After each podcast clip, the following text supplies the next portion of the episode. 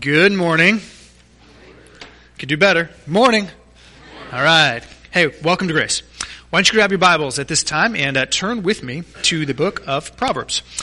Book of Proverbs is uh, pretty well right in the middle of your Bible. If you open it up to the middle, you'll find Psalms. The very next book is the book of Proverbs, and uh, you can begin this morning in Proverbs chapter 11. Proverbs chapter 11. We will be through an assortment uh, of Proverbs, so just find your place there in Proverbs 11 and be ready to flip. Uh, we will be looking at many, many Proverbs as we continue our sermon series on friendship entitled Better Together. Better Together. Glad you're here with us. I trust that you uh, have your Bible open and ready.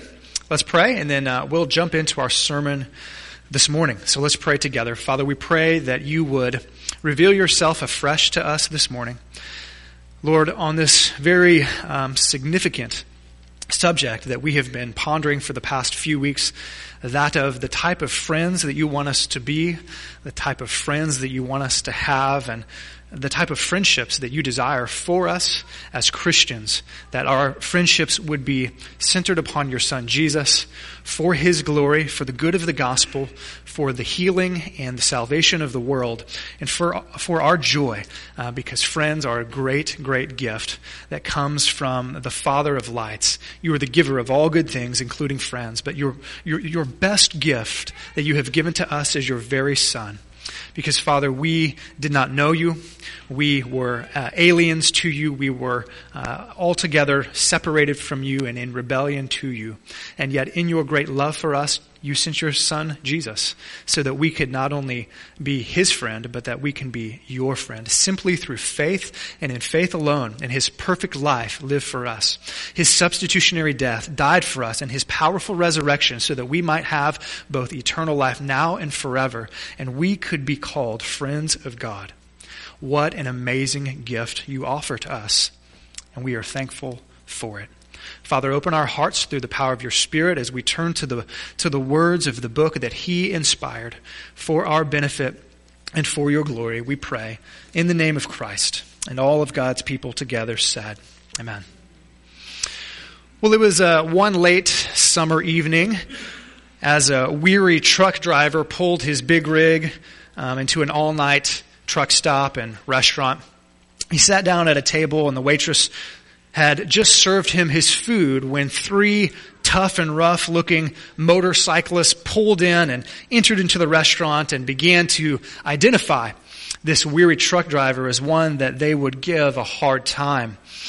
One of the truck drivers grabbed the hamburger off the man's plate and started to eat it.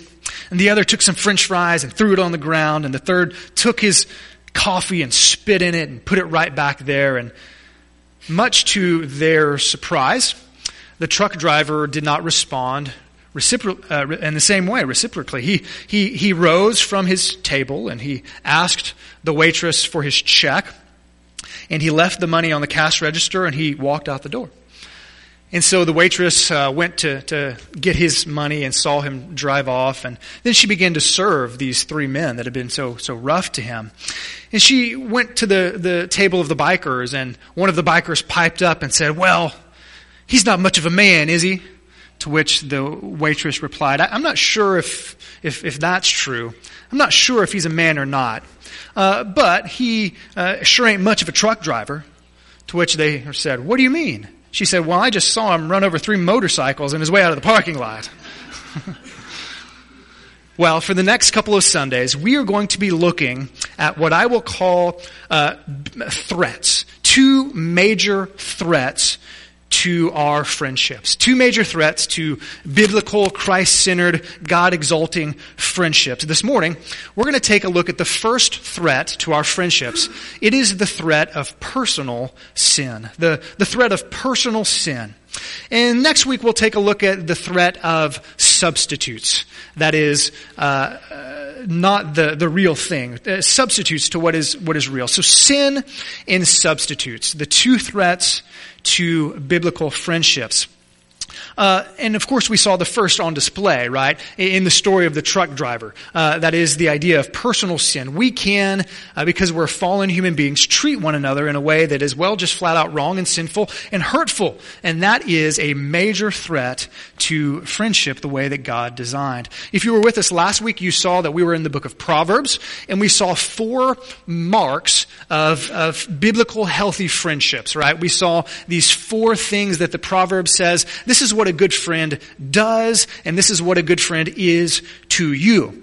Um, and so what we're going to see this morning uh, is returning again to the book of Proverbs, not looking at four marks of a healthy friendship, but Proverbs also gives us quite a bit of insight on threats to biblical friendship. So we're going to be taking a look at four threats to healthy friendships, again in the book of Proverbs. Uh, Jonathan Holmes, in his book, The Company We Keep, identifies four proverbial threats. So here's, here's kind of the, the making of the sermon this morning. First of all, we will see that hurtful speech is a threat to our friendships. Hurtful speech. Secondly, we will see that uh, various types of dishonest speech is also a threat to our friendships. Third, we are going to take a look at um, anger as anger certainly can be a threat to friendships. And then fourth, jealousy. Jealousy being uh, the fourth and final threat to biblical uh, friendship. So let's begin in Proverbs chapter 11 as we see the first threat to friendship revealed, and that is what I'll simply call hurtful speech. Speech that hurts our friends. Now, certainly we can, we can hurt our friends by what we say to them, We'll get to that in a second. What we're talking about here, when we talk about hurtful speech, is, is speech that we say not to them that hurts them, but speech that we say about them. See the distinction? Speech that we say about them. And yes, I'm talking about what is a familiar subject in, in most small towns, including ours, and that is the subject of what? Gossip, absolutely. The Proverbs is replete with references and teachings to this um, friendship breaking sin. And it is the sin of gossip. So let's begin in Proverbs chapter 11, starting in verse 13. It says this A gossip betrays a confidence, but a trustworthy person keeps a secret. See, while a gossip betrays a friend's confidence or, or uh, uh, trust, a trustworthy friend keeps the secret of a friend. This is a simple contrast here that we see in our opening proverb, right? A gossip is one who can't keep a secret. A gossip is one who, who, who shares information about a friend that they should not share. They betray their friends' confidence. While in contrast, the type of person that you want to be and the type of friend that you want to have is a trustworthy friend, a trustworthy person who can keep your friends' secrets, if you will. I really like what uh, the author Thomas Carlyle says about the keeping of secrets. He says this. He says, He who has a secret should not only hide it, but hide that he has it to hide. Get that? I really like that. He should hide that he has it to hide. In other words, a true friend is absolutely trustworthy with confidential information. A true friend will keep their mouth closed when things are shared with them in confidence. But one who betrays that confidence is certainly on the fast track to uh, hurting or damaging or even losing that particular friendship. Well, let's move to Proverbs chapter 20, where we see a very similar proverb. Proverbs chapter 20, verse 19. Again, we see a proverb that speaks about this sin of gossip. There in Proverbs chapter 20, verse 19, it tells us that since a gossip betrays our trust, which is what we saw back in Proverbs 11, that we should be wise and careful in choosing who our closest friends are. Notice Proverbs chapter 20 verse 19. A gossip betrays a confidence. We just read that in verse 11. But then it adds this. A gossip betrays a confidence. So what should we do? So the proverb says, avoid anyone who talks too much. Isn't that interesting that this proverb uh, says that a gossip is one who talks too much? They can't keep their lips shut. They instead betray the confidence of their friends. We should be wise in choosing our friends and wise in avoiding those that are known as gossips. Uh, in particular, we should be wise in avoiding maybe women like this in this Andy Griffith clip.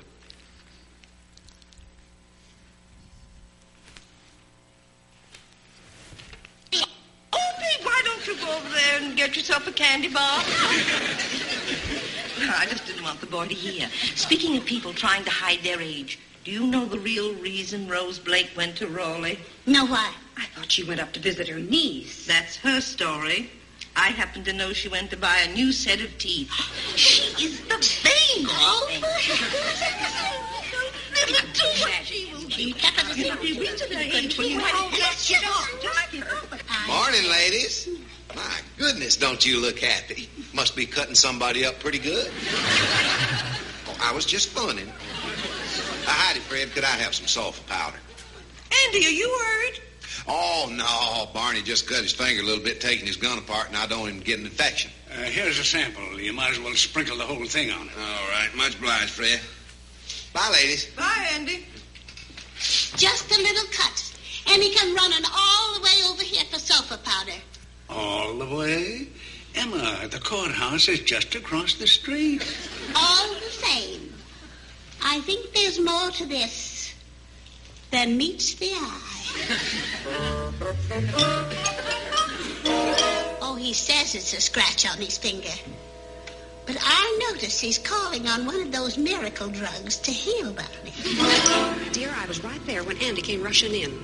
Barney got his hand caught in the revolver and got himself a serious infection. Well, the way I heard it, Barney was cleaning his gun or something, and he ripped his arm clear up to his shoulder. Did you hear the terrible news? Barney Fife shot himself in the chest. Now, I know none of you have ever been involved in conversations like that before. Um, you know, Proverbs says that a gossip betrays a confidence, right? So we should be wise. We should be careful to avoid one who talks too much, if you will. So let me, let me begin to ask some questions here, both of myself and, and yourself, as we begin to apply this first uh, weed that can grow in the garden of our friendships, that of hurtful speech, that of, that of gossip. I wonder if you are more in line with the gossip described here and displayed on the, the video that we just saw, or are you described more as the proverb says a trustworthy person when it comes to the privately shared details in your friends' lives? I wonder, have you ever had a relationship hurt uh, or even lost because either your friend shared some things about you that they should not have, or maybe you were the guilty party, should have kept something private. Of course, we should flip the question. Maybe we have been the, the hurtful friend. Maybe we were the ones who couldn't keep the secret. If either has happened to us, we know. We know that this is a real threat in our friendships, is it not? It is a real threat. So, We've seen hurtful speech in Proverbs 11 and in Proverbs 20 is a real threat. But not only is hurtful speech a threat to our friendships, but dishonest speech as well. Dishonest speech is the second threat that we see revealed to us in the book of Proverbs, which is also a threat to our friendship. So turn with me now from chapter 20 to chapter 26. Chapter 26 verse 28 is where we see this, this second thread of what I will call dishonest speech uh, being revealed to us.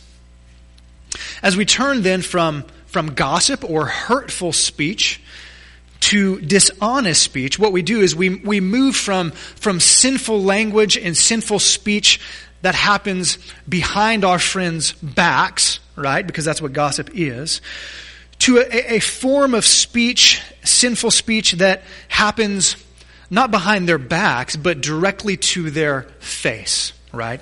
Dishonest speech. See how gossip and, and its cousin slander happens sort of behind the scenes, does it not? But, but lying and flattery, the two types of dishonest speech that we'll see next, lying and flattery, it happens face to face in our friendships. So let's focus our efforts on one proverb in particular that highlights both flattery as a form of dishonest speech and simply lying.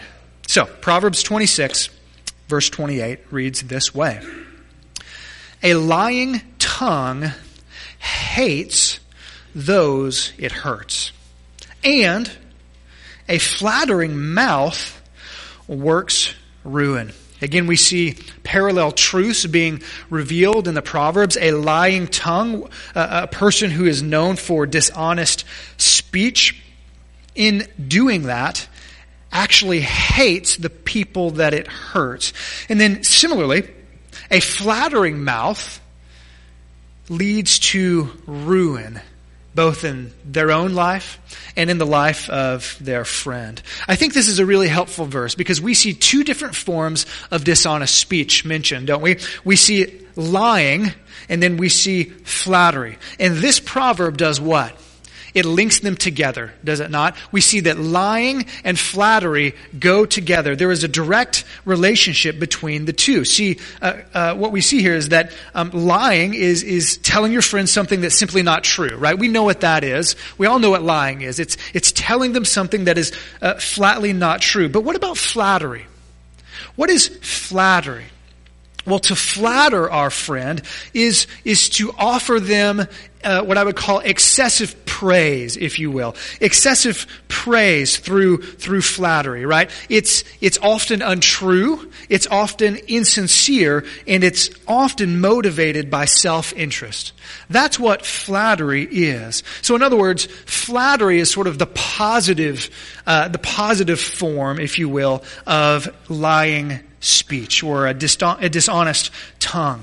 And this proverb and others reveals to us that when we think through flattery, that we might actually be helping our friend, that we're actually being nice to them, or maybe building them up through flattery. In reality, all we're doing is, is setting them up for disappointment, disillusionment, and a, a broken relationship. So we have these two forms of dishonest speech that certainly can hurt our friendship, that of out and out lying and that of flattery, and they go together. So we need to begin to think about our own relationships, our own friendships, in particular, our own uh, ability as a friend, and ask is there any sort of dishonest speech?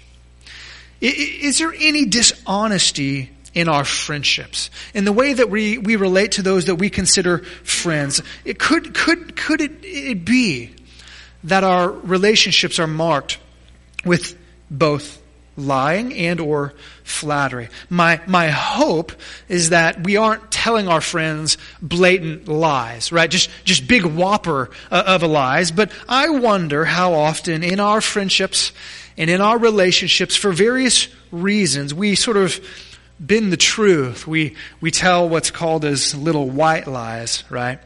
Jonathan Holmes, again in his book, insightfully writes, quote, most of us probably don't think that we're dishonest with our friends in this way. But consider how about telling your friend you will pray for him or her, or offering some kind of practical assistance? I'll do this or I'll do that. And then we don't follow through or even follow up, he writes. Or how about this? How about declining or canceling an opportunity, maybe to get together with them, passing off a minor reason as the core reason. You ever done that with a friend before?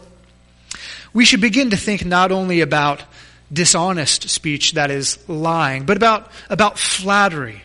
I wonder often if our relationships and our friendships are marked with flattery and we're not, we're not even aware of it. For instance, maybe it's, it's, it's telling their, your, your friend, man, that their, that their, their roast is the best thing in the world, when in reality, you don't like it at all. Or that, man, your, your house, you redecorated it and I love it. But in reality, you would never do that in your own home. You don't like it. Or, or their haircut, or, or whatever it may be. And I'm not saying that, hey, you should say your house, it's awful. What were you thinking, right? But you don't have to lie about it either. You don't have to flatter them just to garner their acceptance. Maybe it's, maybe it's pretending to share an interest with someone simply because you want them to be your friend, but you really aren't interested in the thing that they're interested in. Or maybe it's, it's, it's pursuing a relationship, pursuing a friendship with someone, not because you really want to get to know them, or because you really want to be their friend, but because you know that they are a, a gateway to other people, to other networks, to other relationships that you really don't want to be friends with this person. You want to be friends with these people. And that guy or that gal, that's the way to do it. All of these, I think, could be flattery in our friendships that we may not even be aware of. Again, Holmes insightfully writes, dishonesty in our friendships is, is fertile soil for misunderstanding and for offense. He says it thrives in the small, dark corners of our half truths. So, friends, I wonder, how has dishonest speech, maybe it's blatant lies, or maybe it's little white lies, or maybe it's the insidious sin of flattery, how, how have those affected your friendships? How, how have those affected your relationships? Certainly, it is one of the weeds in the garden that can choke out a budding and growing friendship. Well, we've seen a couple threats, and I want us to see a third, and that is the threat of anger. Let's look at Proverbs chapter 22. Proverbs 22, flip backwards just a few chapters. Proverbs 22, verses uh, 24 through 25, reveals to us yet another threat to our relationships and to our friendships. It's the threat of anger. Verse 24 reads this way Do not make friends with a hot tempered person. Do not associate with one easily angered. Verse 25. Or you may learn their ways and get yourself ensnared. See, this proverb warns us, right, not to become friends or uh, close friends with people that are hot tempered or who are easily angered. Why? What does the proverb say? Verse 25, or you may learn their ways. In other words, their anger and their angry ways may rub off on you, or their anger might incite or entice you to become an angry person.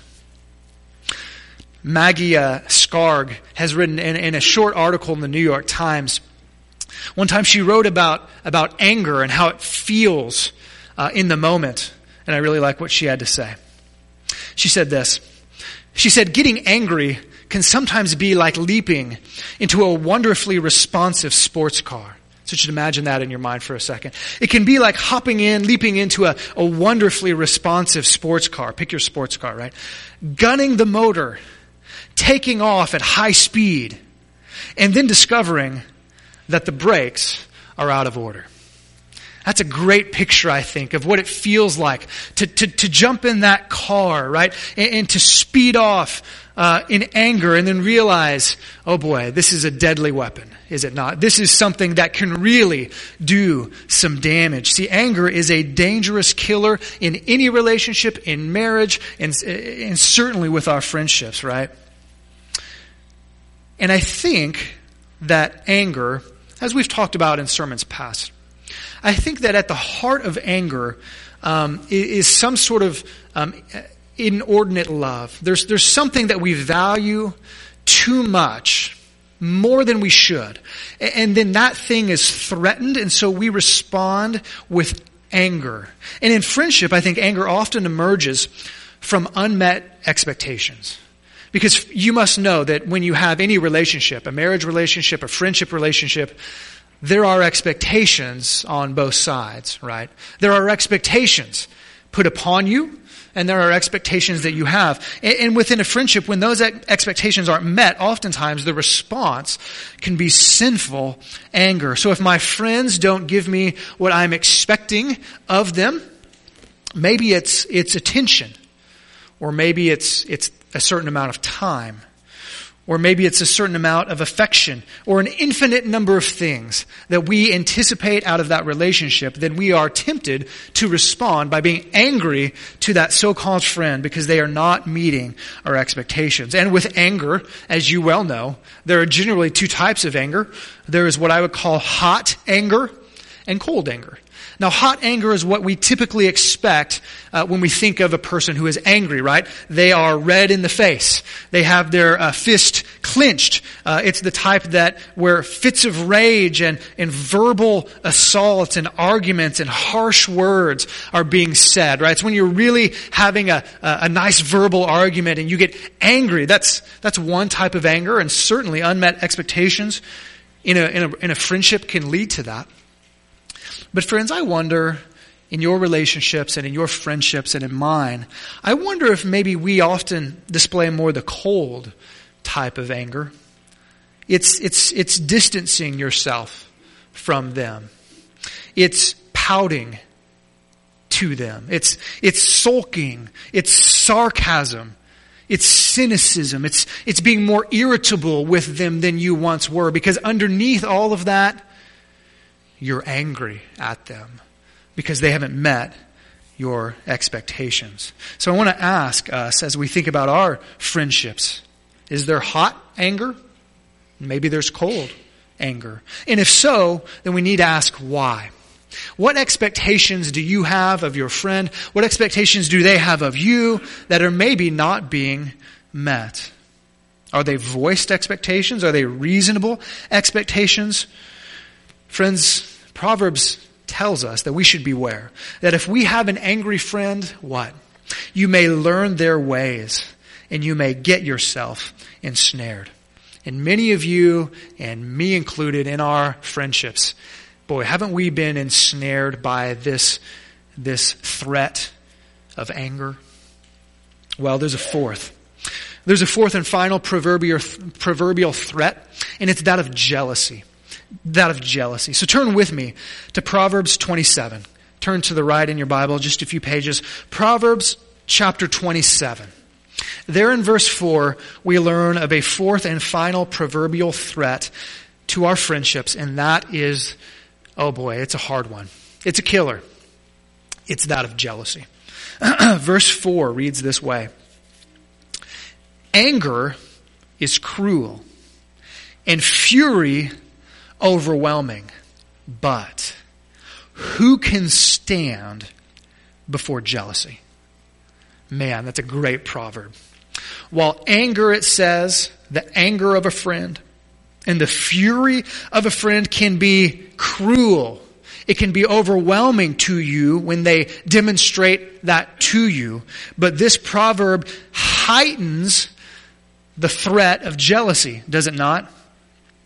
This proverb says that weathering the storm of a jealous friend may be even harder than weathering the anger or the, uh, the outburst of an angry or furious friend. Because this is true, Proverbs warns us against jealousy in relationships. It can be destructive both to the one who is jealous and to the one who is jealous against. Now, what is jealousy in anger uh, in relationships look like? While anger involves unmet expectations, jealousy involves unmet aspirations. Did you catch that? While anger in friendship involves unmet expectations, jealousy in relationships often involves unmet personal aspirations. See, with jealousy, we turn our attention to the areas in which, in our friend, we perceive that they have more of, that they are better at, that, that, that that's something that we want. They're better than us. They have more than us.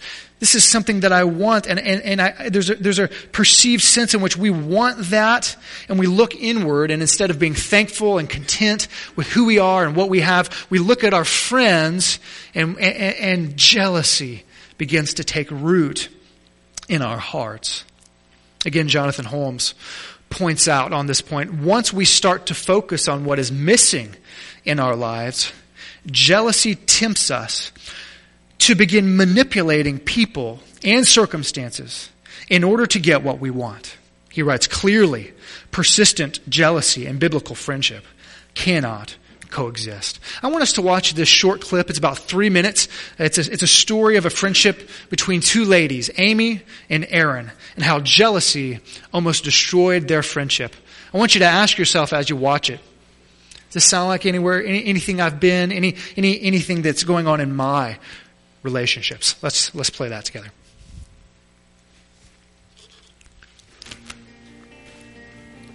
Erin and I were friends before we were in community. I started coming to church and she spotted me from afar and invited me to hang out with her in her community group. My past involved a lot of inappropriate relationships and partying, and that just wasn't something that was part of Erin's life.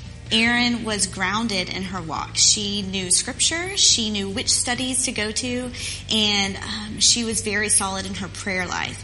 I was jealous of that, and I didn't want um, her to judge me on not having that. So I started to get upset with her when she would have the life that I wanted because I wanted her to hold back and wait for me to catch up. Erin had dated, started dating someone that was really a neat guy, and I felt like we should make some time for our friendship while she got to know um, her new beau.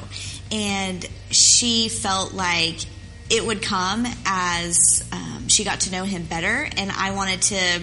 I wanted to stay friends just as we had been. I didn't want anything to change. I wanted her to be with someone, but I didn't want to be second fiddle to her. Erin and I had a really bad fight. And what led up to that was a conversation we'd had on the phone that ended up in us hanging up on each other multiple times. When I did approach her to ask her forgiveness, um, actually didn't go so well. We sat in the car and um, there was a lot of cussing and crying on my end.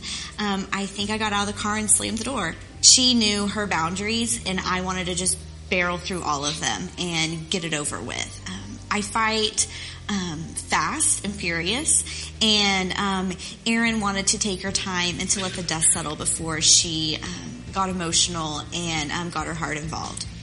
And it was hard. It was so hurtful. We didn't speak for, um, I would say, at least a month, maybe longer. I had reached out in an email asking her if um, how she was doing and if we could talk. She wasn't ready. She needed some time. Um, she didn't hate me, but she definitely was hurt, and um, I I felt that that was exactly how she should have um, replied. In time, my heart continued to ache and hurt over how I had acted, how I had treated her. Um, my heart just was broken for how I had broken hers. So I showed up to her house and um, asked her forgiveness for um, the tone I had taken with her, and um, I apologized for my jealousy and just how I had let her become an idol in my life. Owning my part in the um, brokenness of our friendship was just hard. Um, understanding what pride really is is so hard and ugly, and um, it just doesn't feel good. And I realized that um, this was an excellent time for the Lord to just humble me and show me that um, jealousy has no place in a friendship. Jealousy has no place in my life. I often set really high expectations for other people without telling them. Um, that's just not fair. But um, because of our love of Jesus and um, our willingness to put our friendship before our own pride and our own struggles, we've made it through. And um, I count Erin as one of my closest friends, and she's definitely a sister that has um, brought me closer in my walk with the Lord. So I wonder, friends, as we uh, ponder uh, this friendship killer of, of jealousy, if the tentacles of jealousy are reaching its ways into your heart, maybe to the heart of one of your friends, tearing a friendship apart. Well, we've seen four proverbial threats. I want us to close this morning by taking a look at what the Proverbs teach us about the consequences of these personal sins in our friendships. In other words, what happens? What happens in a relationship when we have jealousy, when we have, when we have anger, when we have both dishonest speech and when we have hurtful speech? What, what could happen? Well, Proverbs teaches us about that as well. Three things really quickly. Number one, damage can be done.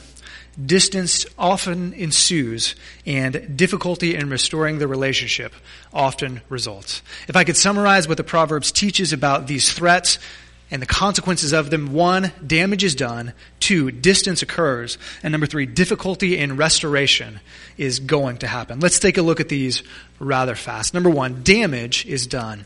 Proverbs chapter 11 verse 9. With his mouth, with his mouth, the godless man destroys his neighbor. But with knowledge, the righteous will be delivered. Here we see the proverb speaking generally about the damage done by the, the lips, by the words, with the, with the, the mouth of, of a godless person. And certainly that includes jealousy. It can include anger. It can include dishonest speech. All of these things that we've talked about, we see that with a mouth we can do damage to our neighbor and certainly to our friend. Stories told of uh, Winston Churchill. It was his last year in office, and he was attending an, an official state ceremony, and of course he was sitting uh, on the front row, and a few rows behind him were two of his colleagues, colleagues that he knew, that he had worked with, trusted colleagues, and uh, they began to whisper about him. They said, you know, they say that he's getting old and senile. And they said to one another, he should step aside. He's no longer a viable leader. He should, he should leave it, the, the running of the country to somebody else. And they started to, to talk about him, thinking, of course, that he wouldn't hear. And when the ceremony was over, as the story goes, Churchill turned around and looked at these two men whom, whom he counted as, as friends, and he said, Gentlemen, uh, they also say of him that he is deaf, right? And he's not. I wonder if damage was done in that relationship course it was, right? Because the, the, the mouth of a godless person destroys their neighbor. So there's damage done. Number two, there's distance. And that's, of course, natural, right? When we hurt one another through gossip, when we hurt one another through dishonesty, when we hurt one another with angry words, when we hurt one another with, with jealousy in our hearts and jealous words, not only do we do damage, but Proverbs 16:28. Proverbs 16:28 says that distance occurs. A perverse person stirs up conflict, and a gossip does what? Separates close friends, right? Just as a perverse person causes conflict among people, so the proverb says that a gossiping person separates close friends. Now that's true third party, right? If there's a third party who's telling one friend lies and gossip, it can hurt a friendship. How much more so when the friend is doing the gossiping? So let's connect the two consequences. What happens in our friendships when we sin against one another? Certainly there's damage and, and then there's distance, right? Relational damage causes relational distance. When damage is done, distance develops. And third, and uh, most maybe hitting home for us, there's difficulty. There is difficulty in restoring that friendship. Notice what Proverbs chapter 18, verse 19 says.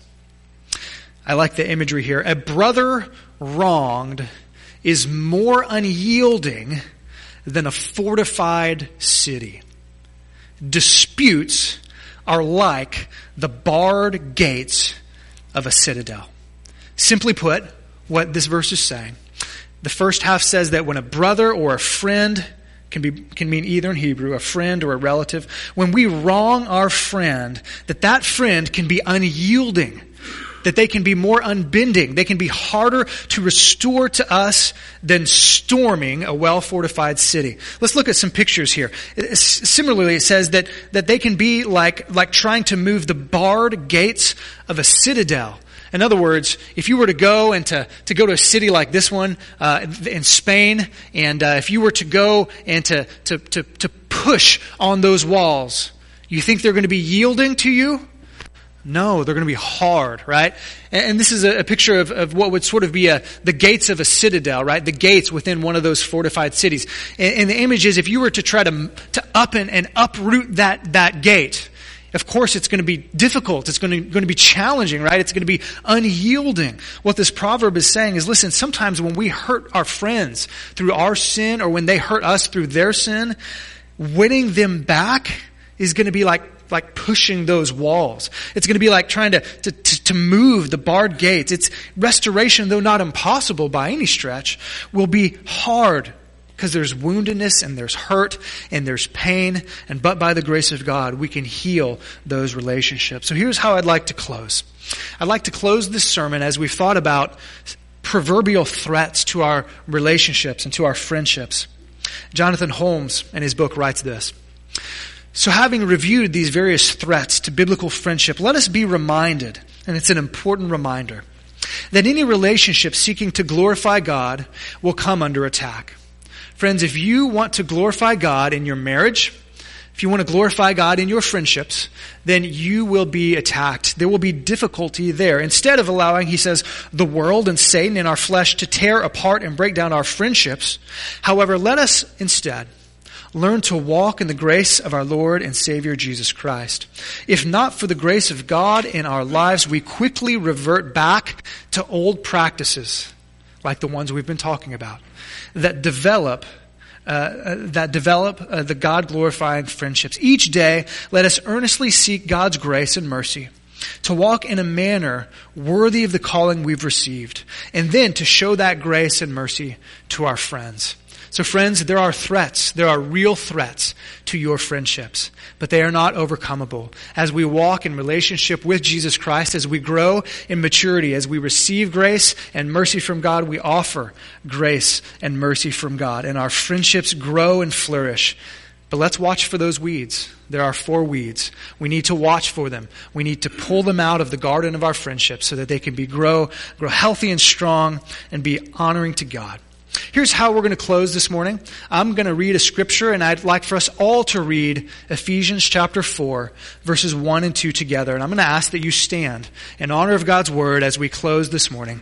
Ephesians chapter 4, verses 1 and 2, a great admonition as we leave today. I'll read it if you would read along with me, please. Here we go. I urge you to live a life worthy of the calling you have received be completely humble and gentle. Be patient, bearing with one another in love. Let's bear with one another in love in our friendships. God bless you. See you next week.